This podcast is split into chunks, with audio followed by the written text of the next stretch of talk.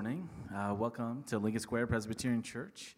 Uh, glad uh, we can be together this morning on the second weekend of, of Advent. Uh, before we begin, uh, just a few announcements about some of the things happening in the life of the church. Uh, next Sunday is our Lessons and Carols Sunday.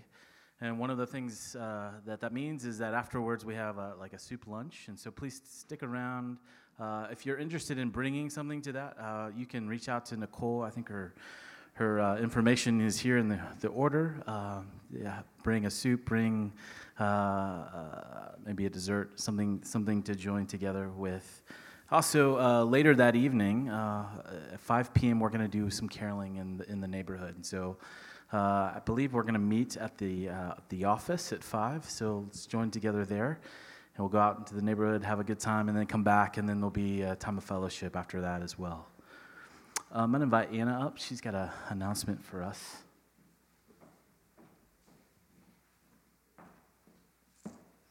Good morning. Um, this Advent season, Lincoln Square is partnering with True Light Child Care Project to help provide shoes and clothing for children in need in Ethiopia. We've done this many years now, but I'll just give you a brief explanation. On the back um, is a tree that have ornaments with kids' pictures on it. If you're interested in um, giving $50, that will provide shoes for one of the children in the project. Um, for every child that the congregation sponsors, the mission team is going to match that and provide the $50 for the clothing. So I will be in the back after the service if you have any questions and I can give you more information then. Thank you. Thanks, Anna. Well, as we prepare for worship this morning, let's just take a moment of pause and reflection.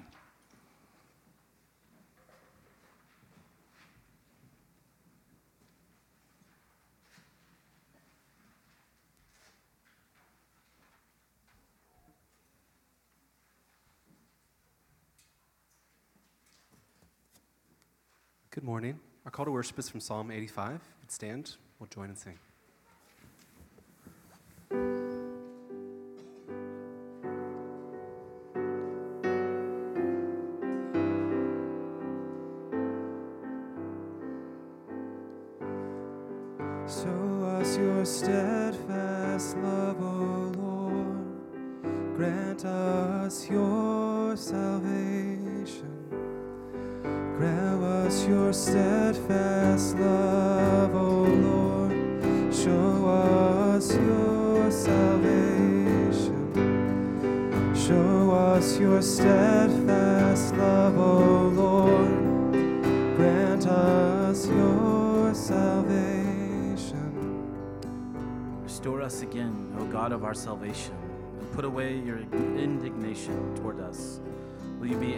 Us forever? Will you prolong your anger to all generations? Will you not revive us again, that your people may rejoice in you? Show us your steadfast love, O Lord, and grant us your salvation. Show us your steadfast love, O Lord. Grant us your salvation.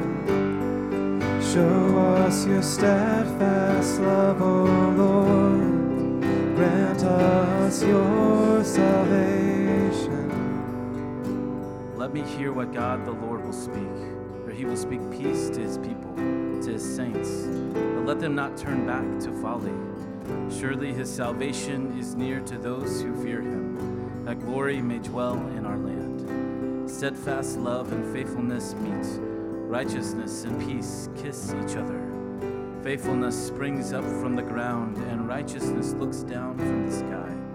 Yes, the Lord will give what is good. Show us your steadfast love, O Lord. Grant us your salvation. Show us your steadfast love, O Lord. Grant us your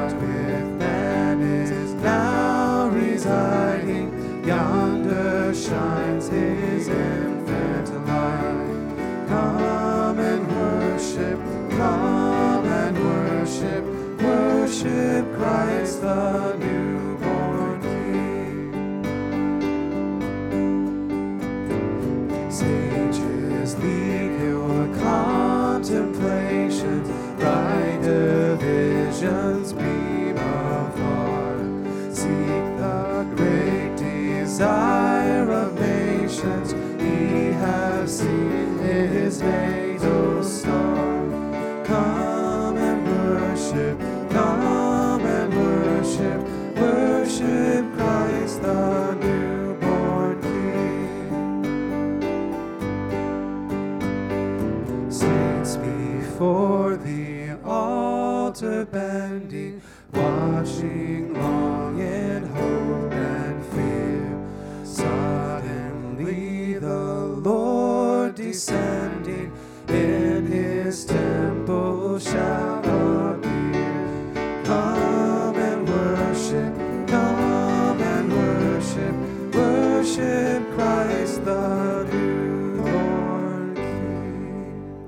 be seated.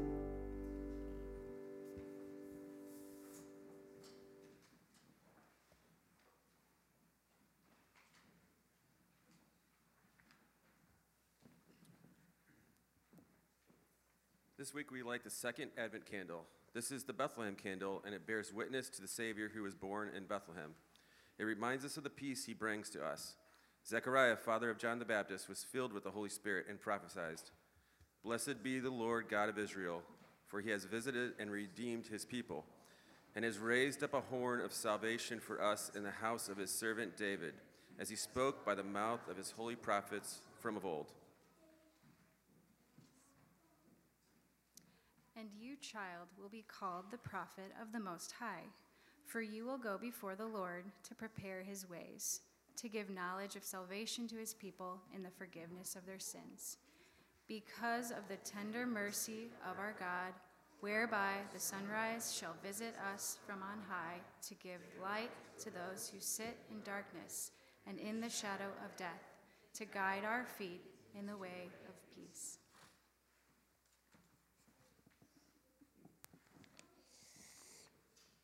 We light this candle, the peace that Jesus our Savior gives to the world. Come then, Lord Jesus.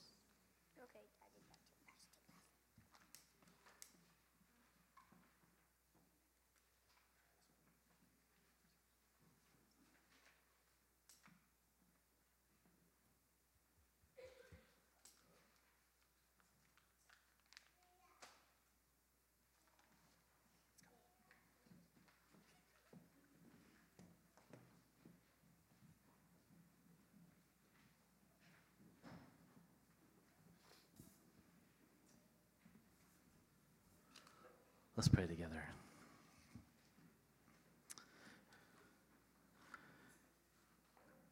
Gracious God, we, uh, we join Elizabeth and we cry out in wonder how can this be that the Lord has come to us? Lord, you've poured out your generosity, your grace. May this good news of our Savior come. May it not wash over us. May it find us in those familiar places, among those we love and care about, our places of work. May be present even in the unexpected and the difficult, among those we find it difficult to even love. And so, Lord, we, we turn our hearts to you. We ask that you would meet us however we come this morning. Some of us fully aware of the anxious turn of the heart, the pressures we are under, of the, of the ways we can feel alone and overwhelmed. Meet those of us afraid to slow down or those of us that can check out. And Father, as we celebrate, as we lean into the grace of Christ's rescue, Lord, we know we are also a people who cling in faith, who long for and await your second coming to make all things new. So, Father, we ask that by your Spirit that you would make yourself known to us this morning, meet all of us, and show us the grace of Jesus. change us by it. We pray in His name. Amen. Well, children are now dismissed for children's worship.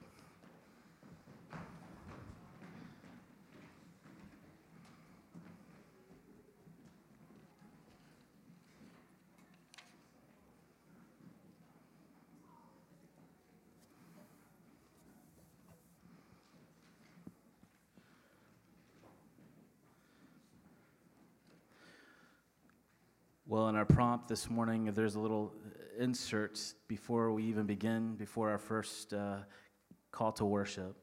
And in that invitation, there's a, there's, a, there's a line, and it talks about that part of the invitation of Advent is to, in, in essence, to, to face the darkness.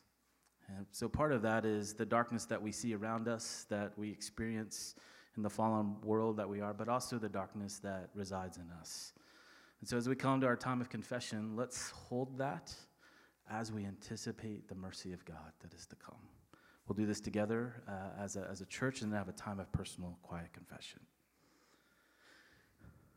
The word of the Lord comes to call us to repentance.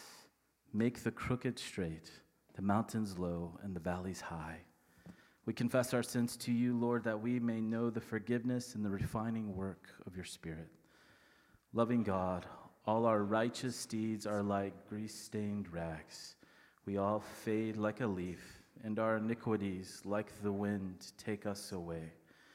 Lord, we are your people. Please look and do not remember our sins forever.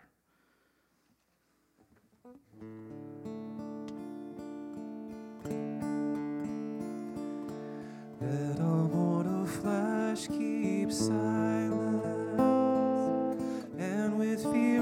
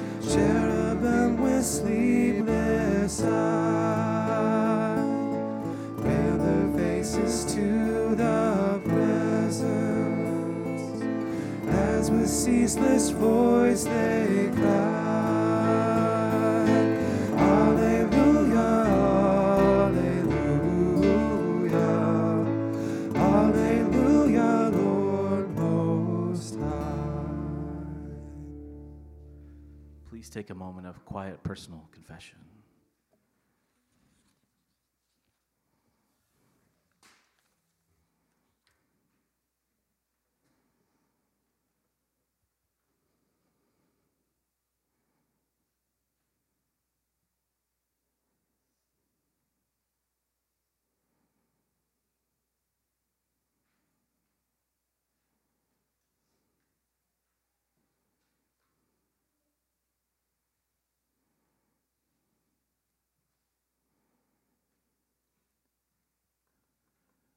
Gracious God, we, we confess that we are people who have traveled in darkness and who struggle to walk in light. But Father, we give thanks that when we were dead in our trespasses, you made us alive in the redeeming work of Christ. And we give thanks and, and rest in his name. Amen. Well, let's stand together to hear the words of assurance that come to us from Luke's Gospel, chapter 1. Let's join together. For he who is mighty has done great things for me, and holy is his name. And his mercy is for those who fear him from generation to generation. Well, as we've been welcomed into God's family, let's take a moment to welcome one another in the name of Christ.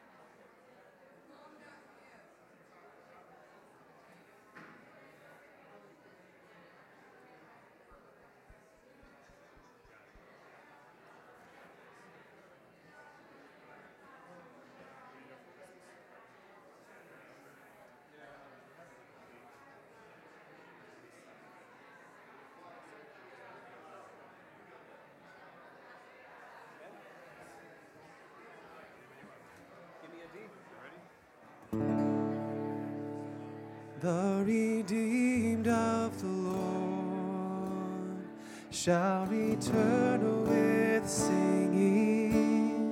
The redeemed of the Lord shall return, and all sorrow and sighing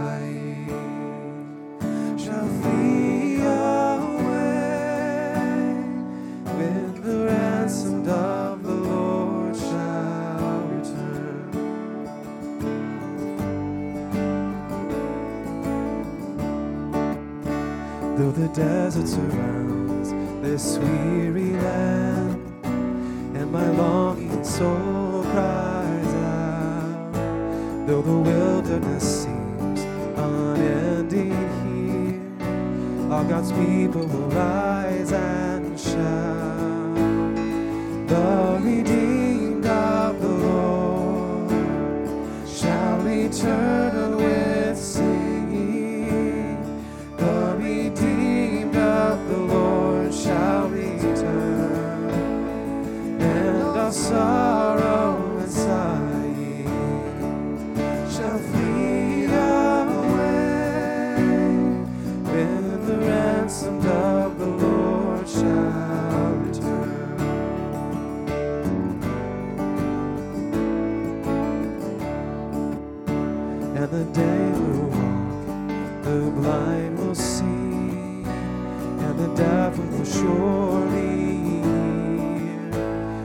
say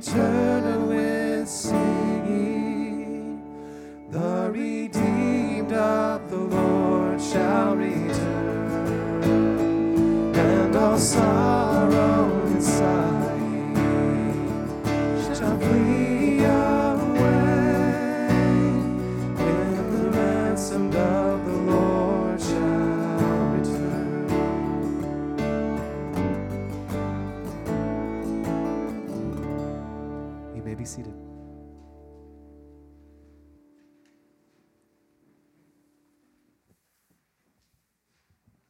Good morning. The Old Testament lesson is from Isaiah chapter 40, verses 1 to 11. Comfort, comfort my people, says your God. Speak tenderly to Jerusalem and cry to her that her warfare is ended, that her iniquity is pardoned, that she has received from the Lord's hand double for all her sins. A voice cries, In the wilderness, prepare the way of the Lord. Make straight in a desert a highway for our God. Every valley shall be lifted up, and every mountain and hill be made low. The uneven ground shall become level, and the rough plains a plain, the rough places a plain. And the glory of the Lord shall be revealed, and all flesh shall see it together, for the mouth of the Lord has spoken. A voice says, Cry. And I said, What shall I cry? All flesh is grass, and all its beauty is like the flower of the field. The grass withers, the flower fades, when the breath of the Lord blows on it. Surely the people are grass. The grass withers, the flower fades, but the word of our God will stand forever. Go up to a high mountain, O Zion, herald of good news. Lift up your voice with strength, O Jerusalem, herald of good news. Lift it up, fear not. Say to the cities of Judah, Behold your God.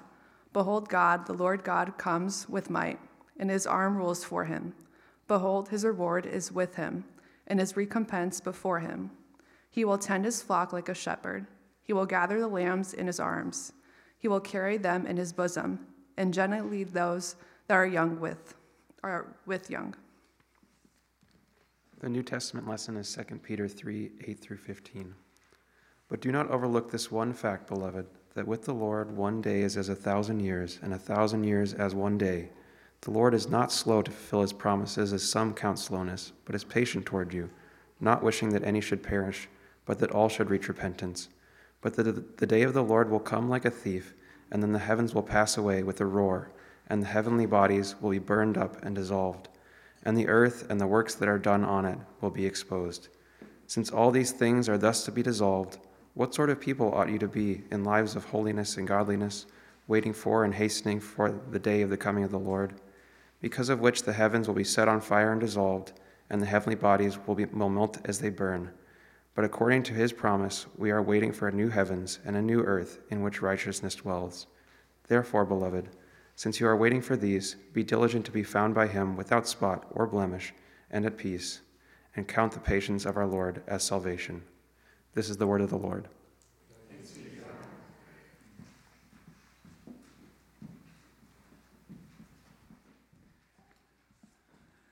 Thank you, Thomas and Rebecca, for reading God's Word. It's good to be with you this morning.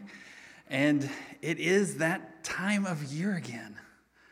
It's that time of year.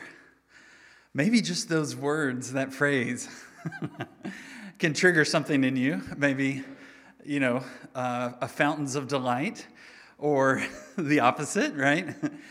Uh, some onset of panic and anxiety. I don't know. Maybe it's a bit of both. I imagine for many of us. And that's why I wanted to offer my time this morning to just lead us in some mindfulness breathing exercises, okay? Thank you for laughing. Uh, but Brian told me that I'm not allowed to do that. I should just give the sermon instead. So thanks, Brian. Um, sorry, I'm just kidding. But it is, it is a good idea to stop and think about how we use these weeks before Christmas. I mean, Chad told us last week that this time in the church calendar called Advent, which just means arrival or coming, is the time of preparation. He talked about Advent um, being this kind of in between space where we're anticipating Christmas and we're offering ourselves a little bit of room to slow down and reflect. That's hard to do through the week, so let's try and do that here, the, the little bit of time that we have together. Because it is worth slowing down and reflecting and, and reacquainting with ourselves with, um, you know, he, Chad talked about the, the deeper longings of our lives. For instance, did you hear what was just read? Things can get so busy and frenetic, and we kind of go on autopilot in this time of year, and we miss out on some of the most amazing things that God's Word has to tell us. You know, it's on the threshold of imminent destruction, of great sorrow, that these words of Isaiah that Rebecca just read for us are announced. Comfort, comfort my people, says your God. And what comfort does God have for them? He tells the prophet, grab their attention. Tell them that their conflicts will end, that there's pardon for all their wrongs. In essence, tell them that they've been punished enough. That is a good word. Wow, did you guys know this stuff was in there? Sometimes it's so great to be reminded. I think an urgent and uplifting message like that is one that should not be missed. But of course, it's not just the busyness of these days that prevent us from hearing it. We need a word of comfort because at this particular time of year, it seems all the discomfort begins to surface. The pains that we, that we try and carry just feel a little more acute in the days leading up to Christmas. The unwelcome changes in our lives become more obvious.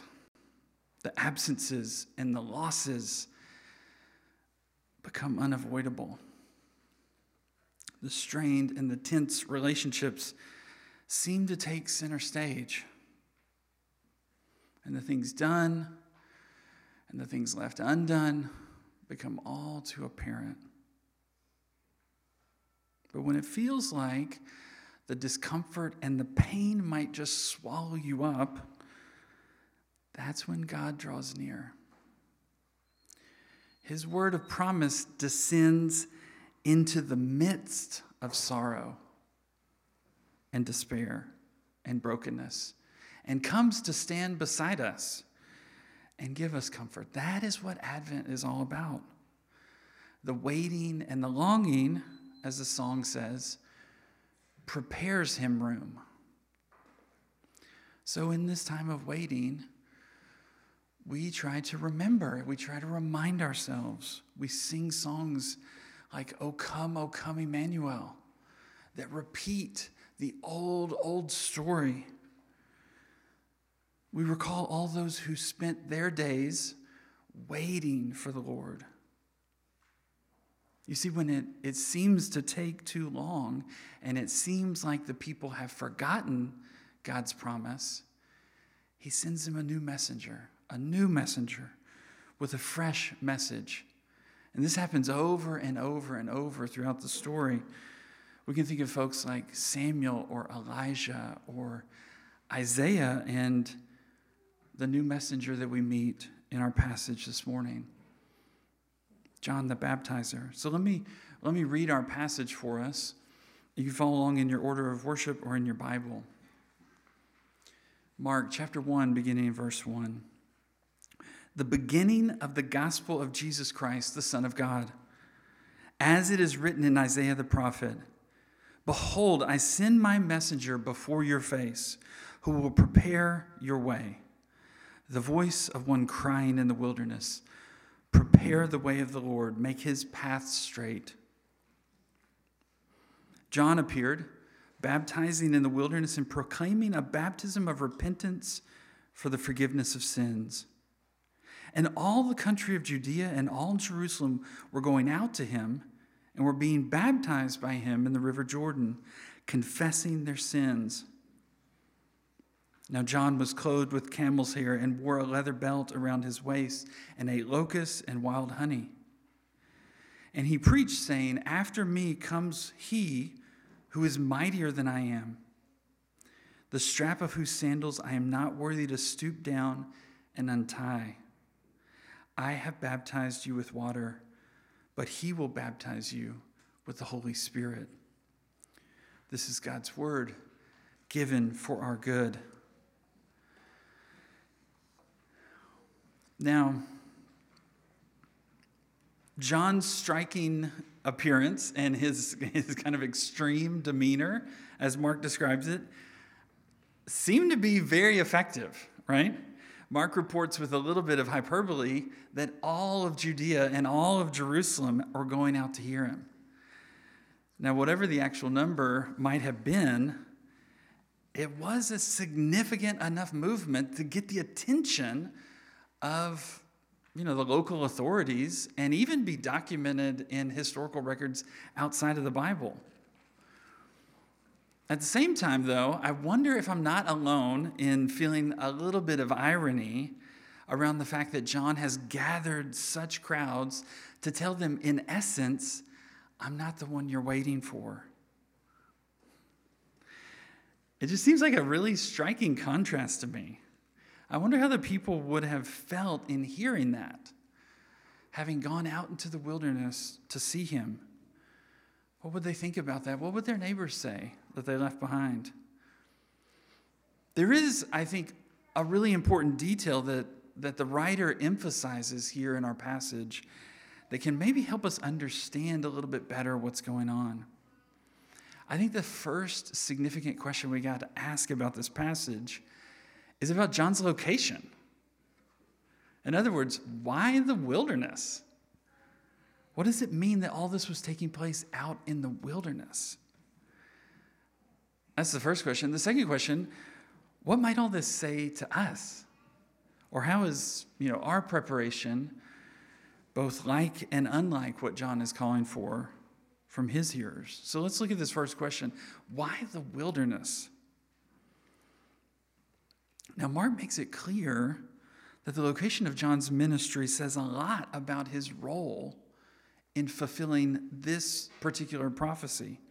He quotes Isaiah in on this like very point of wilderness location to make clear that John is that voice crying in the wilderness, literally. So while we can be sure that John is a very charismatic figure and attention grabbing, certainly.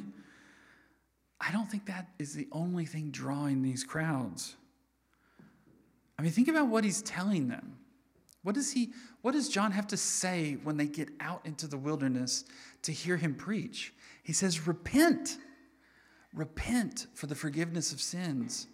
Now, I imagine that wasn't a popular message in John's day any more than it is in ours. And in fact, I mean, if you look at the Gospel of Luke, the way Luke tells the story, Luke emphasizes the apocalyptic nature of John's message all the more.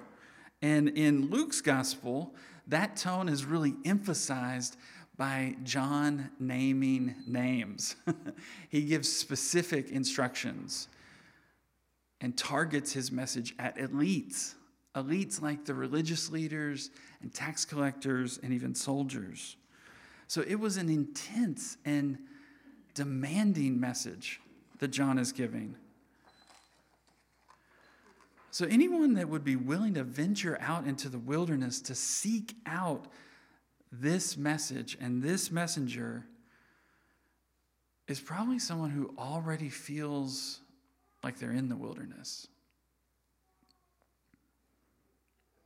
That is the wilderness of despair and disappointment, of shame and of guilt, of sorrow and regret.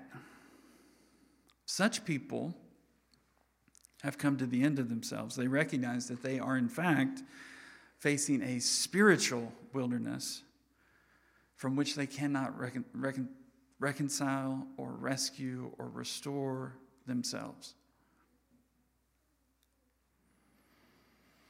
And perhaps in their desperation, they go back to the book and they recall words like these from the prophet Isaiah The wilderness and the dry land shall be glad, the desert shall rejoice and blossom abundantly. Those lines are from the song that Nathan just led us in a few minutes ago, The Redeemed of the Lord. Or in another place, Isaiah says, For the palace is forsaken, the populous city deserted, until the Spirit is poured upon us from high, and the wilderness becomes a fruitful land.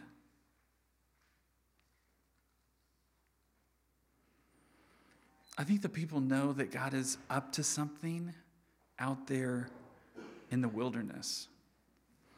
They remember from the stories of their ancestors that the wilderness is God's chosen venue for transformation.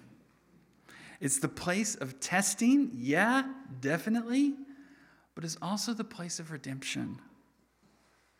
And this is how John prepares the way. He's directing the people to the old, old promises of God's redemption, telling them, in essence, God has not forgotten you. Remember what he did in the wilderness? He's going to do it again. And in, a, and in an um, unimaginably more wonderful way. Reminding them of that promise is why Jesus calls him the greatest of the prophets. Of course, not only does this wilderness place have a spiritual resonance, but also a historic significance. Think about it. When was the last time God's people were gathered on the banks of the Jordan River? Hmm. For any of them, their memory stirs back to the time of Joshua leading the people into the promised land. Those, those resonances are not lost on them. So, could it be that the people have gone out to hear John's message, have confessed their sins, have been baptized, and are going back home, wondering and watching for and waiting upon some kind of new deliverance that's both like and unlike the exodus of their people? That's what I wonder. But in light of that, what's what does that mean for us? So, our second question what does our preparation need to look like? And just to be honest, I think we've got to acknowledge that our preparation is both like what John is calling for and unlike what John is talking about. And what do I mean by that? First, I mean the wilderness is for us too. The wilderness is for us too. To some degree, we must all accept it. And I don't mean that we're invited to leave our homes and, and move out to the desert and eat uh, locusts and wild honey, although that could be like a new evolution of the keto diet. I don't know. I don't know. Um, that's not what I'm talking about. I'm not talking about the wilderness in that way. I'm talking about it as a place of spiritual resolve. It's that come to Jesus place as God uses it. In a very real sense, what we do every time we gather is acknowledge the way that God can use the wilderness in our lives. It's very much like what John is calling the people to at the Jordan when we come together and we speak out the words of our confession, our corporate confession of sin. That's wilderness stuff. When we say, these words speak something true about me and about us, we're stepping out into that place to meet with God and be reconciled with Him. It's the same as when we gather around this table and receive the bread and the cup. That's wilderness type stuff. When we acknowledge our need and come with empty hands, we're abandoning ourselves to the mercy of God. That's what we do when we, when we pledge our children to the Lord in the waters of baptism. When we surrender them to the Lord because we acknowledge that we can no more save them than we can save ourselves, we're stepping into the wilderness. Now, nobody likes the wilderness. I just have to acknowledge that. It's not something that we enjoy.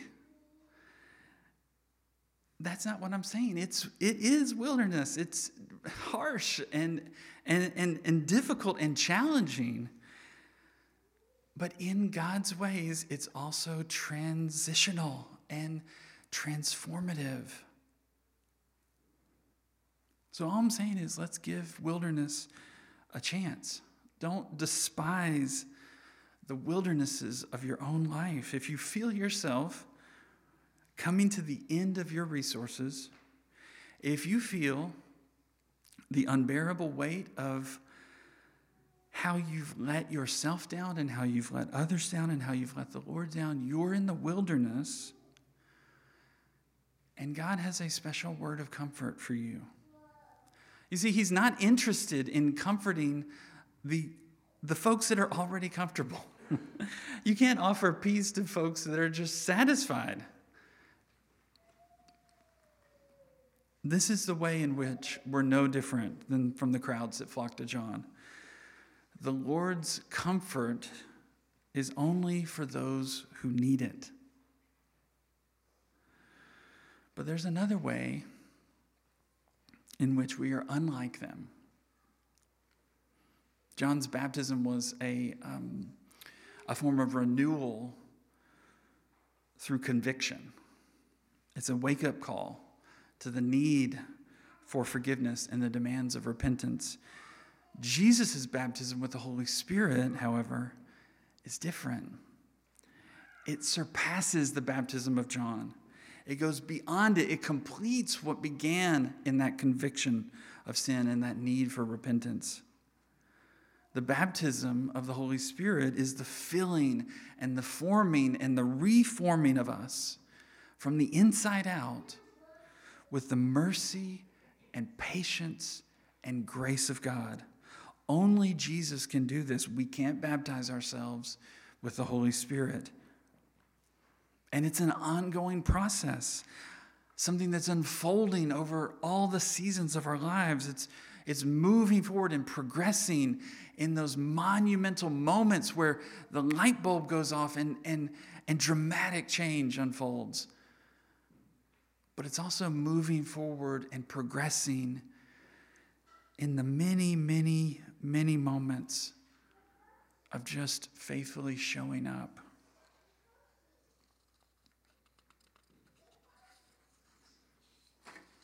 If it seems slow,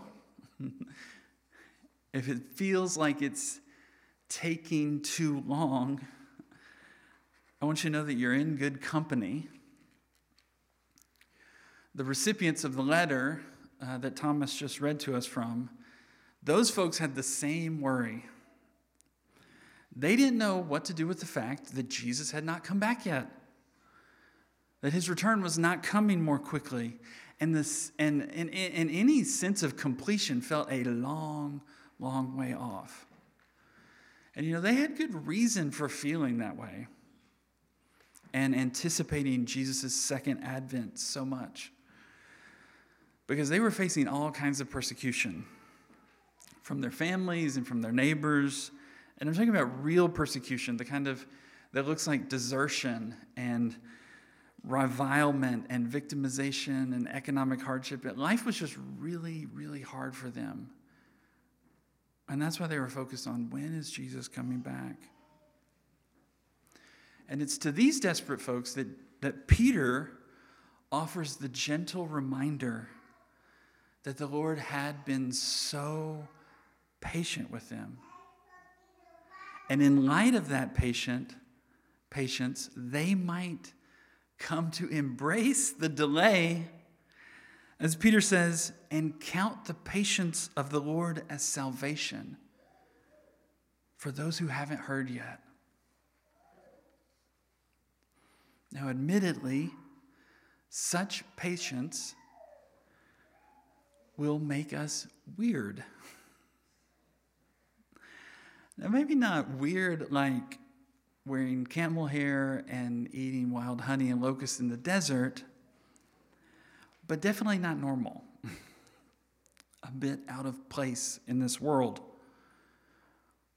Embracing holiness, but willing to be reviled by others. Staying diligent to please God, but making every effort to live at peace with our neighbors. Not everyone's going to understand that. It will sound strange to some ears. A lot like a desert in full bloom, a lot like fruitful fields in the wilderness. But stranger things have happened. Let's pray together. Heavenly Father, you are worth waiting for, and your purpose for our lives is worth waiting for.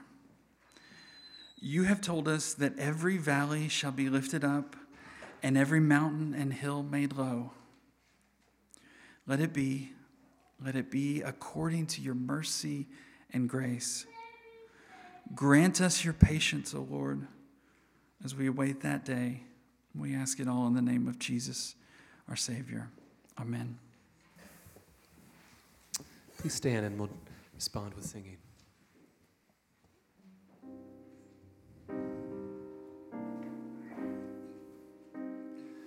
Who is this so weak and helpless, child of lowly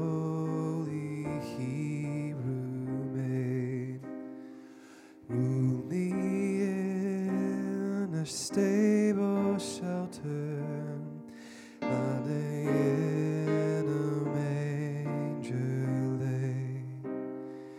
Tis the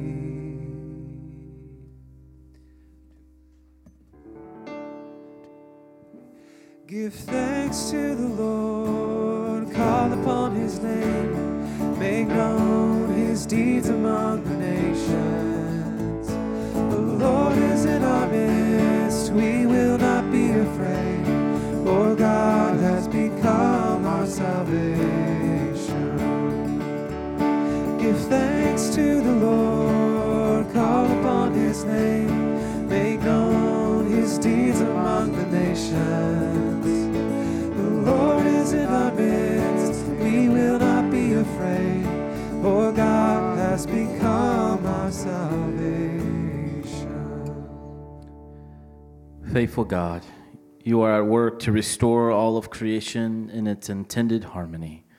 In a world where peace seems to be so far away, grant us faith in you and perseverance to walk in the paths of peace.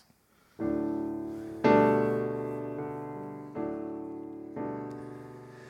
tender mercy of our God has come down from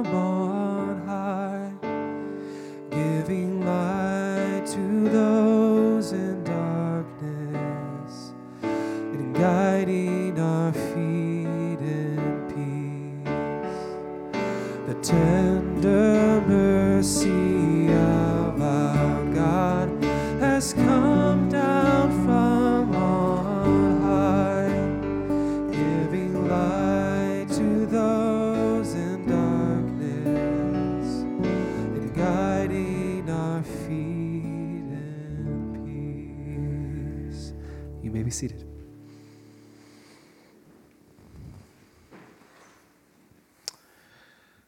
passage it reminds us that the, the Son of God has come to make all things new. Right? That in his coming, justice and peace will rain down. And as we hear that bright, uh, the, the sort of glorious and full promise, our world groans, right, with the reality that, that all is not as it, as it should be. And this table, it reminds us that the Son of Man who is to come is also the Son of God who has come. He came to us to enter into our trouble, to, to more than that, to, to take our trouble upon himself through his broken body and his shed blood.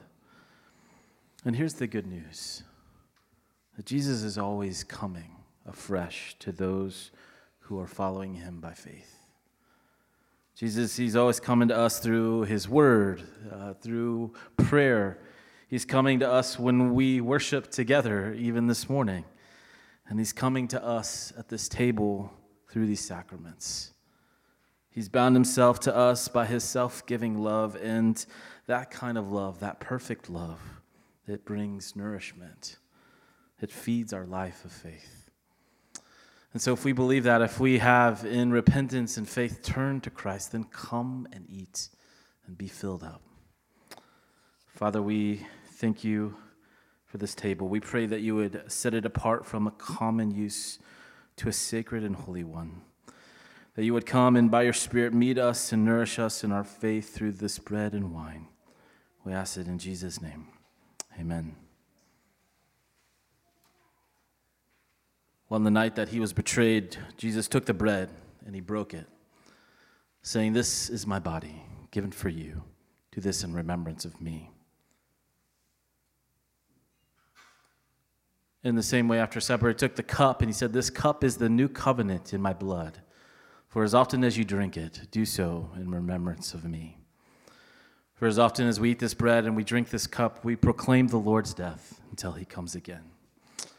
If you're here to take, come to take the, receive the elements this morning, I invite you to come down the center, the center row, uh, to receive both of them and to, to hold on to them until you return to your seats, that we can eat and drink as one family. If you're not coming this morning for communion, uh, you're welcome to still come forward. and Just put your arm across your chest. Um, I'm happy to offer a prayer blessing for you. Uh, those who are serving may now come forward as we come to the table.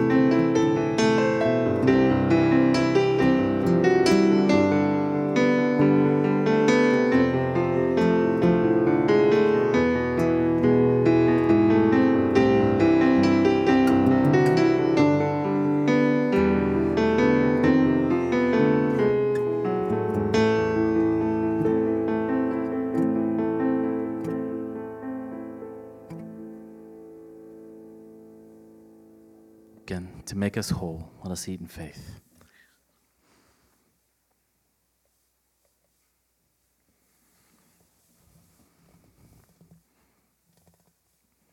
Christ's blood was shed to cover all our sins. Let us drink in faith.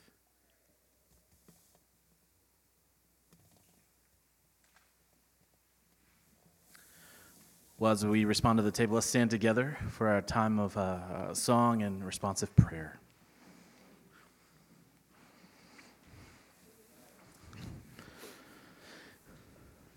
Lord Jesus Christ, you are the one who brings good news to the oppressed, who binds up the brokenhearted, proclaims liberty to captives and release to prisoners. You are the one who comforts all those who mourn.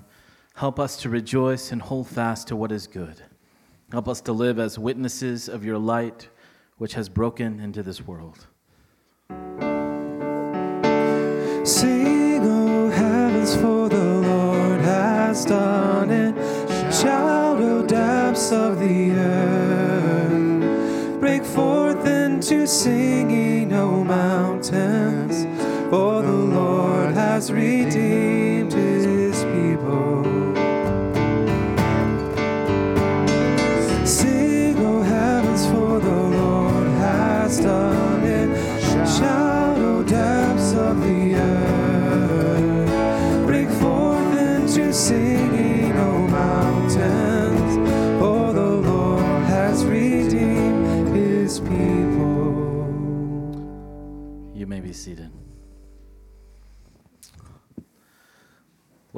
Uh, continue our worship through a time of giving uh, our good gifts to God. If you'll notice, there's a pad under the seats that is closest to the center aisle. If you'd uh, fill that out and pass it down your row, love to have a record of your visit. Uh, if you're new with us today, I just want to welcome you. I'm glad you've joined us for worship.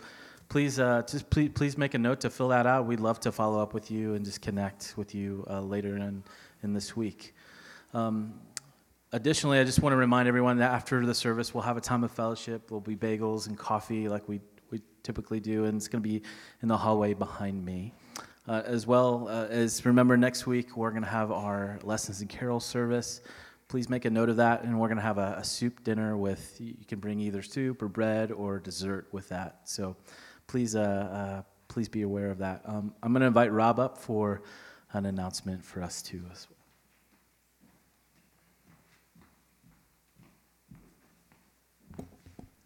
I'm just going to give a quick announcement on behalf of the elders and the uh, finance team. Uh, as you know, Will gave an announcement last week about year-end giving, and uh, just another reminder uh, for you that uh, it's it's available and needed for you to think about year-end giving to LSPC. And, and Will mentioned that we know you guys are probably getting inundated with requests and asks from various organizations and people during this time of year, and our intention is not to heap more burden on you, but it's just to remind you uh, how vital and important you are to the life of this church uh, in your generosity. So, not only you know is year end uh, the way our budget year works is after year end we, we have budget meetings for the following year so it's important for us to know where we stand uh, during those meetings um, but also it's just it's super important to continue what God is doing through this church, uh, through your generosity. We would like to continue being a place where people come to know Christ and uh, are made new, and we would like to do that to the fullest extent possible. And we need we need funding to do that. So. Uh, I'd invite you just to think about uh, your year-end giving and to think about uh, Lincoln Square Presbyterian uh, as you're making your year-end decisions. So, um, we have a special fund. There's also just the general giving page, but on the last page of your order of worship, uh, there's information uh, where you can go to give towards year end giving. And uh, again, we'd love for you to consider giving to Lincoln Square Presbyterian. Thank you.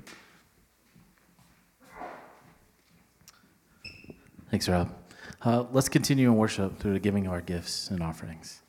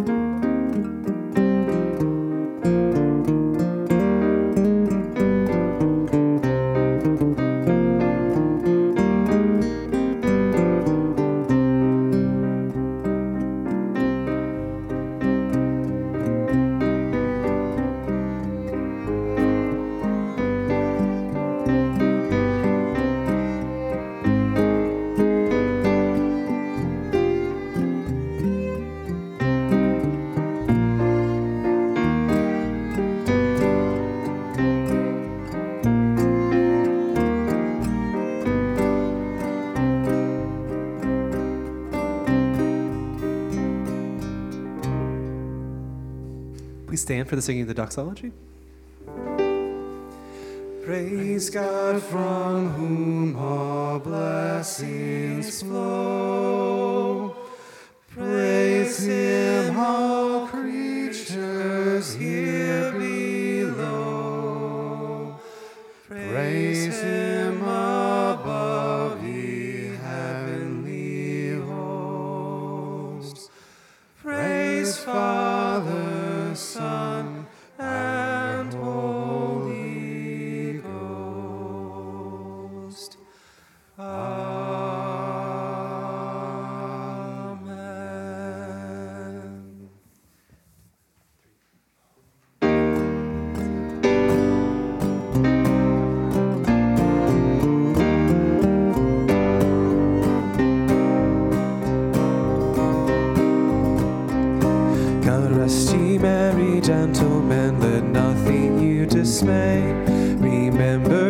our Savior was born on Christmas Day to save us all from Satan's power when we were gone astray.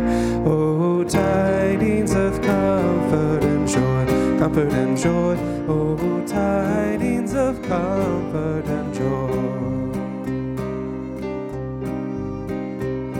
From God our heavenly Father, a blessed angel came, unto certain shepherds brought tidings of the same. How that in Bethlehem was born the Son of God by name. Oh, tidings of comfort and joy, comfort and joy. Oh, tidings of comfort and joy.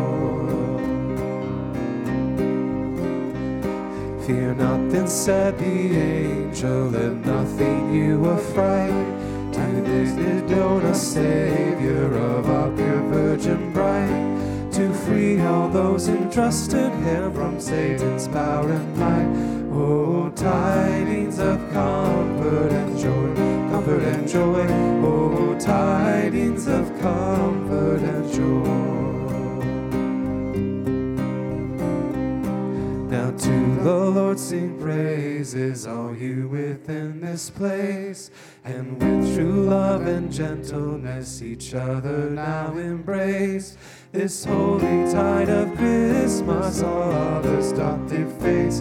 Oh, tidings of comfort and joy, comfort and joy. Oh, tidings of comfort and Receive now God's blessing. May the God of peace himself sanctify you completely. May your whole spirit and soul and body be kept blameless at the coming of our Lord Jesus Christ. He who calls you is faithful. He will surely do it. Amen. Go in peace.